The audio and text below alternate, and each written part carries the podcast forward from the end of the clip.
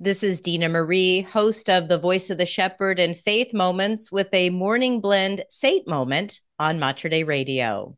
Throughout the year, the Catholic Church recognizes the lives of the saints, men and women who follow Jesus Christ, totally relying upon God and His grace for their path to heaven. But some saints died as martyrs, those who were persecuted and killed because of their profession of Jesus Christ. What lessons can we glean from these men and women of God? With me today is Jesuit priest Father James Kubicki to help us learn from the example of the lives of the saints. Welcome back, Father James, as we enter into February. Great to have you back with us today. Thank you, Dina Marie. Always good to be with you and our listeners. Well, this is a little shorter month, but there are always saints and beautiful feast days to recognize. We begin the month with an interesting feast that recognizes not only one, but many martyrs. In fact, we hear about companions, and every once in a while, we've heard about these companions who are some of them missionaries. Uh, St. Paul Miki and his companions. Take us back to his day um, and a little bit about his life experience. Okay, well, we go back to the 16th century.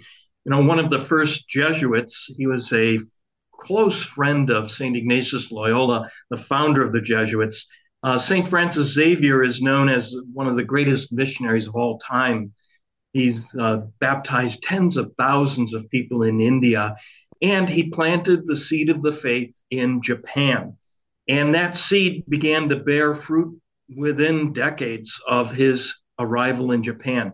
So St. Francis Xavier came to Japan around the year 1549 and met with some of the leaders there and baptized people and left behind a couple other Jesuit priests who in turn baptized people.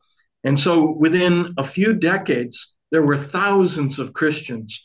And unfortunately, some of the local people, local leaders, some of the Buddhist priests uh, felt threatened by all these new Christians. And in time, a persecution began. And so on this day, uh, February 5th, in the year 1597, Paul Miki, who was a Jesuit seminarian, also known as a scholastic, and another Jesuit seminarian and a Jesuit brother, so three Jesuits, plus six Franciscan missionaries who came from other parts of the world, and then 17 Japanese lay Catholics. All of them were marched uh, to, on this day, they were marched to a hill outside Nagasaki where they were tied to crosses and then uh, a spear was thrust into them and they, they died. They gave witness to the faith. I think what's beautiful is that their witness is one of people who were men and women priests, religious, lay people, they show that the church as a whole is called to holiness. Whether you're called to a vocation to be a missionary in another country, to be a part of a religious order, or if you're called as a layperson to serve Christ, all of us are called to holiness. And in the case of these Jesuit of these martyrs, St. Paul Miki and his companions, they gave the ultimate witness to the faith talking with Father James Kubicki about the feast day of St. Paul Miki and his companions. And it's interesting that Paul Miki is a seminarian. He's still studying for the priesthood. He's surrounded by other missionaries. And think about that witness um, that that he would be willing to continue to move forward in the midst of this persecution. And wouldn't they have known, Father James, that we're going into hostile territory? We're going into a territory where there's a potential of violence or um, persecution because of what we're doing. Um, but their spirit, I think, is something we should observe and, and follow. That's right. And, you know, at first, the emperor had declared that any uh, of the religious leaders, any foreign missionaries, had to leave Japan.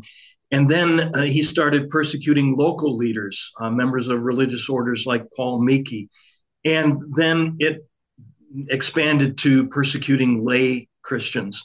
Uh, one of the things, Dina Marie, that I think is, is so beautiful is uh, the speech that St. Paul Miki gave uh, while he was tied to that cross just before he was speared to death. And let me read to you uh, a little bit. This uh, appears in the breviary, the divine office, the church's prayer. It goes like this This was an eyewitness account who wrote, Our brother Paul Miki saw himself standing now in the noblest pulpit he had ever filled. To his congregation, he began by proclaiming himself a Japanese and a Jesuit. He was dying for the gospel he preached. He gave thanks to God for this wonderful blessing, and he ended his sermon with these words As I come to this supreme moment of my life, I am sure none of you would suppose I want to deceive you. And so I tell you plainly there is no way to be saved except the Christian way. My religion teaches me to pardon my enemies and all who have offended me. I do gladly pardon the emperor and all who have sought my death. I beg them to seek baptism and to be Christians themselves. And I think, you know, with those words, we see St. Paul Miki following in the path of Jesus, who on the cross prayed for those who killed him. Father, forgive them, for they know not what they do. And similarly, St. Stephen, who was known as the proto martyr, the first martyr, when he was being stoned, prayed that God's mercy would come upon those people who were killing him. So, part of the witness that we're all called to give is to be merciful and to not hold grudges or resentments against others. And if there is a break in a relationship, I think we're all called not to harbor any negative feelings and to make sure that we don't have those feelings by praying for uh, the people who may have offended us or hurt us or our enemies. That's so beautiful, Father. Just sharing those words of St. Paul Miki as he is dying, you know, he didn't practice that speech. That speech came from his heart. It came from his love of Jesus. It came from being merciful and and i love that that he wants to pray for the one who who the emperor that he would be baptized what does he want he wants those who are persecuting him to know the lord to be baptized to come into heaven and and that's what forgive us we want to forgive as the lord forgives us. This is a prayer we should pray every day. That's right. And you know this is so important to jesus. He came to die for sinners to reconcile the world to the Father and people to one another. And I, I, always like to say this is so important to Jesus that from time to time he sends his own mother with that same message to pray for the conversion of sinners. We see that at Lourdes, we see that at Fatima, we see that in the approved apparition here in Wisconsin, where I live, Our Lady of Good Help, where um, again, Our Lady appears and says, Pray for the conversion of sinners. So I think one of the ways we practice mercy and follow our Lord's path and the direction our Blessed Mother gives us is to pray for that conversion of sinners so important. Again, St. Paul Miki and Companions on the calendar February 6th. And take this time during the month of February, I think, to to think about maybe relationships that maybe maybe you need to just have a resolution. We need to have reconciliation. Pray for those that might be um, heavy on your heart and ask for God's mercy to lead you in that um, opportunity for reconciliation. And St. Paul Miki can guide us, I think, and lead us in his example to forgive those who have harmed us and harmed our loved ones. With that, Father James, just would you help us close with a blessing and your prayer? I'm happy to do that, Dina Marie. Heavenly Father, we thank you for the gift of your grace that comes to us through Jesus, through the sacraments, the grace that helped the martyrs to be strong in their faith and to give witness in season and out of season, during good times and in bad times.